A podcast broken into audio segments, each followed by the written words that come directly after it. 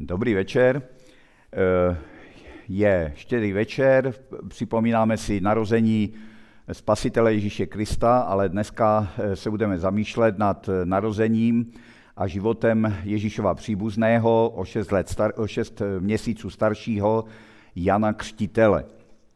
Čteme o tom eh, o něm také v Lukášově evangeliu, kde je napsáno. Za dnu judského krále Heroda byl jeden kněz jménem Zachariáš. Měl ženu, její jméno bylo Alžběta. Oba byli spravedliví před Bohem a žili bezúhonně podle všech pánových příkazů a ustanovení. Neměli ale dítě, protože Alžběta byla neplodná a oba již byli pokročilého věku.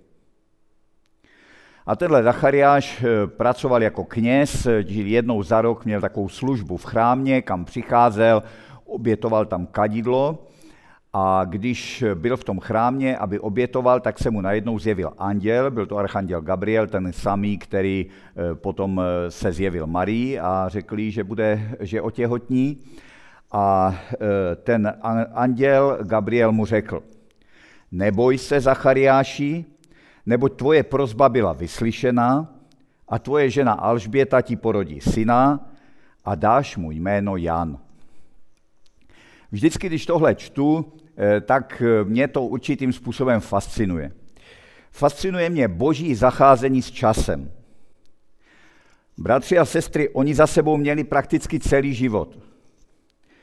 Celý život prožili na jedné straně šťastně, protože sloužili nejvyššímu, sloužili Bohu, dělali to, co měli, eh, byli na svém místě, měli se rádi, na druhé straně měli celoživotní velké životní trápení.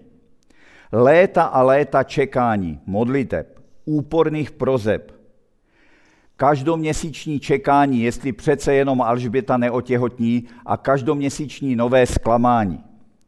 Naděje a zklamání, naděje a zklamání a po letech, po desetiletích rezignace. Alžběta už byla eh, staré, staršího věku, už, ty děti, už to dítě prostě nemohli mít, a takže rezignovali a vlastně celou dobu nechápali, proč se jim to stalo, proč jim to Bůh udělal, proč Alžběta neměla dítě. Tenkrát to bylo ještě o to horší, když někdo nemůže mít dítě, je to jistě tragédie, mnozí eh, jsme to zažili nebo známe, jaké to je trápení, eh, když člověk chce dítě a nejde to. Navíc v té době to bylo velké sociální stigma pro ty, eh, pro ty lidi. A pak najednou na sklonku života se objeví anděl a suše oznámí. Zachariáši, tvoje prozba byla vyslyšená, Tečka. Po 50 nebo 40 nebo kolika desetiletích modliteb a trápení. Jakoby nic, jakoby se nechumelilo, najednou se objeví Gabriel a řekne, Bůh o tvé prozbě celou dobu věděl, ale čekal a teď se naplní.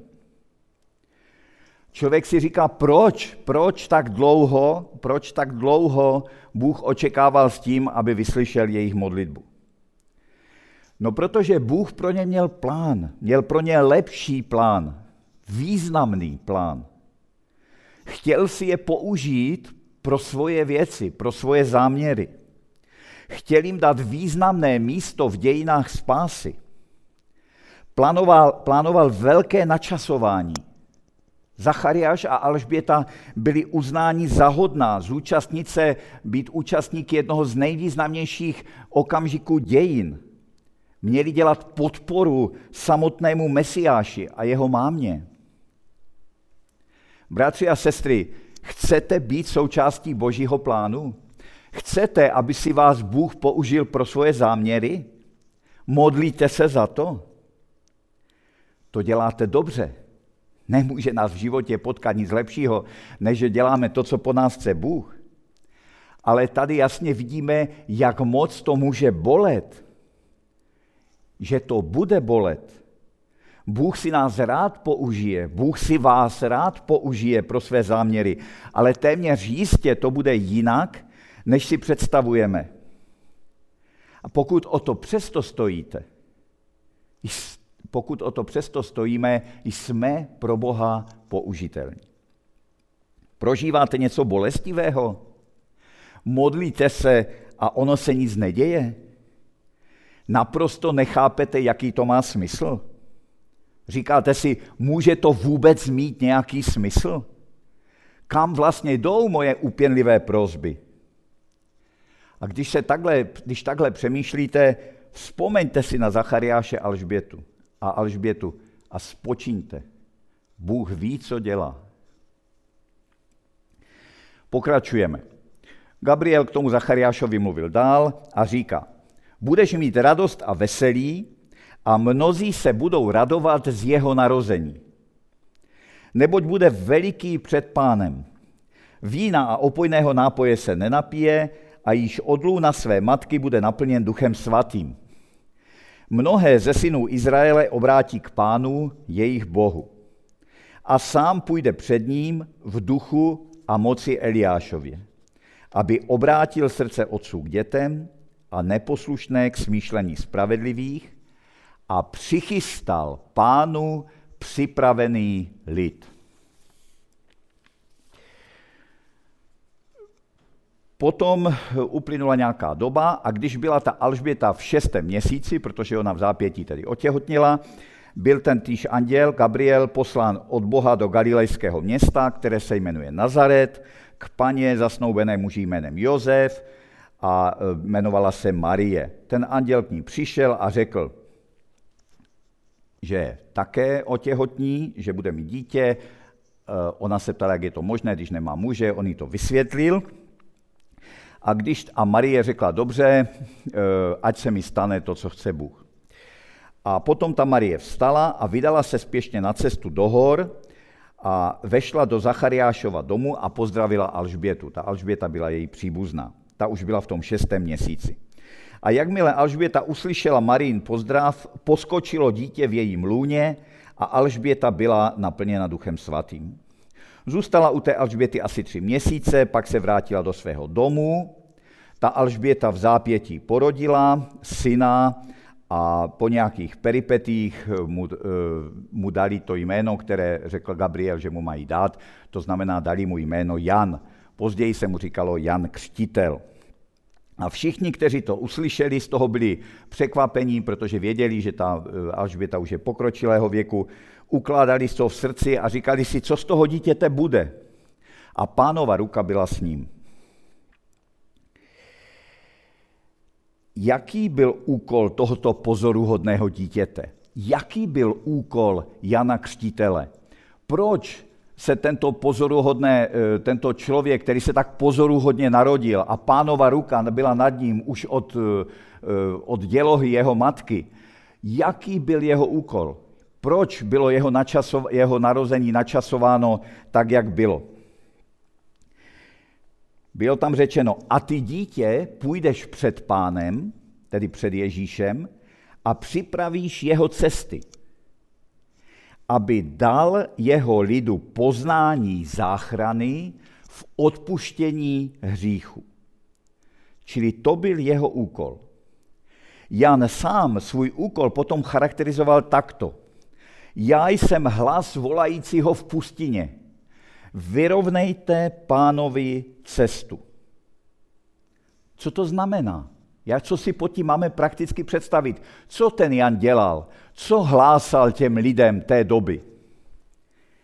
Vyzýval je k pokání. To znamená k uznání, že jsou hříšníci, že jsou hříšnými lidmi. Když činíš pokání, uznáváš, že s tebou není všechno v pořádku. Uznáváš, že Boha buď neznáš, nebo o něm víš a kašleš na něho, žiješ si podle svého. A tvůj život podle toho vypadá. To je pokání. Pokání znamená uznat, že jsem hříšný člověk a že potřebuji Boha. Vyrovnat tedy pánovu cestu, to, co dělal ten Jan, znamená uznat ve svém srdci vlastní hříšnost. A v tom okamžiku se lidé rozdělili do dvou skupin. Boží slovo skoro vždycky nebo často řeže ostrým řezem a rozděluje lidi na dvě skupiny. Jedna skupina, když toho Jana slyšela, tak byla v srdci zasažena a řekla, ano, to se mě týká, jsem hříšník, nech, a nechali se tím Janem pokřtít, nechali se ponořit do řeky Jordán. Byl to jiný křest než ten křesťanský, kterým se křtíme my, ale šlo o křest na veřejné vyznání toho, že jsem hříšný člověk. Jak to bylo důležité, se ukázalo, když později začal veřejně vystupovat ten Janův příbuzný, o šest měsíců mladší Ježíš. Protože Ježíš byl ten, který nabízel záchranu. Ježíš byl spasitel, zachránce. Jan nebyl zachránce. Jan byl jenom tím, kdo připravoval pro zachránce půdu. Lid pohotový, lid připravený, lid, který když uvidí zachránce, tak zareaguje. No a jak jsem říkal, Janovi posluchači se rozdělili do dvou skupin. Jedna řekla ano, jsme hříšníci a nechala se pokřtít v řece Jordánu. Byli to lidé všech sociálních skupin. A druhá skupina řekla, ale to se nás netýká, my nejsme hříšní lidé, my jsme dobří lidé. My nepotřebujeme, my neděláme nic špatného, my nepotřebujeme e, uznávat nebo činit pokání, nemáme z čeho.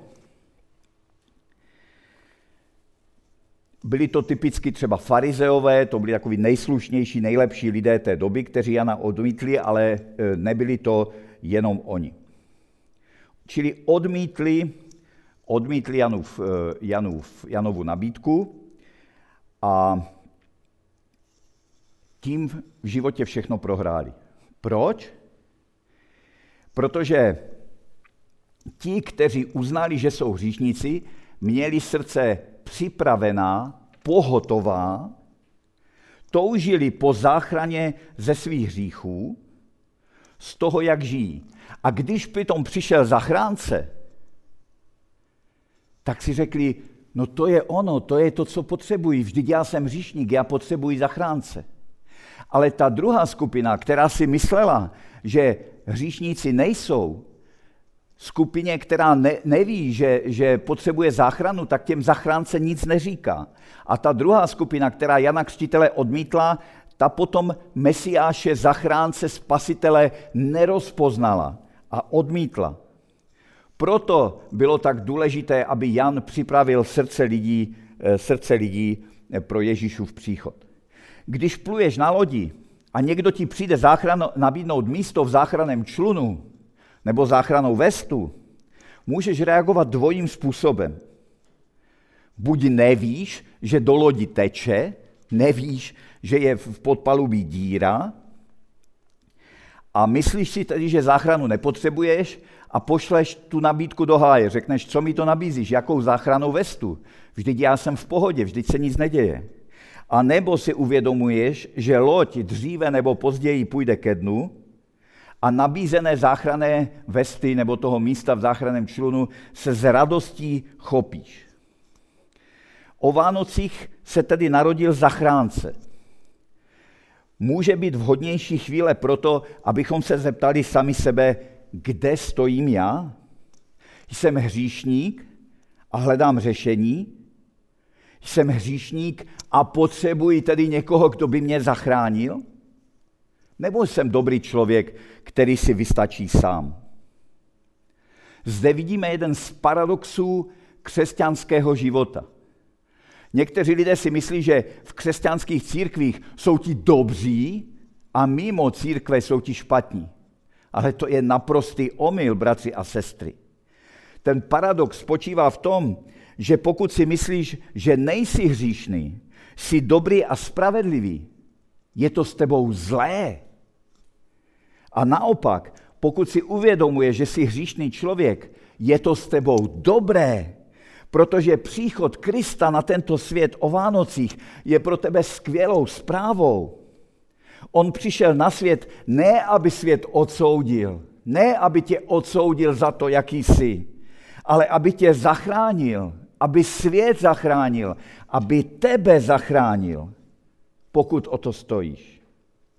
Když Jan později uviděl Ježíše, tak řekl, hle, beránek boží, který snímá hříchy světa. Takže pokud hledáš řešení pro svůj život, hledáš odpuštění svých hříchů, pokud chceš být s Bohem v nebi, pak právě pro tebe přišel Bůh na zem před dvěma tisíci lety. Právě pro tebe se narodilo to nemluvně v Betlémě. Tato přelomová dějiná událost se stala právě pro tebe. Amen.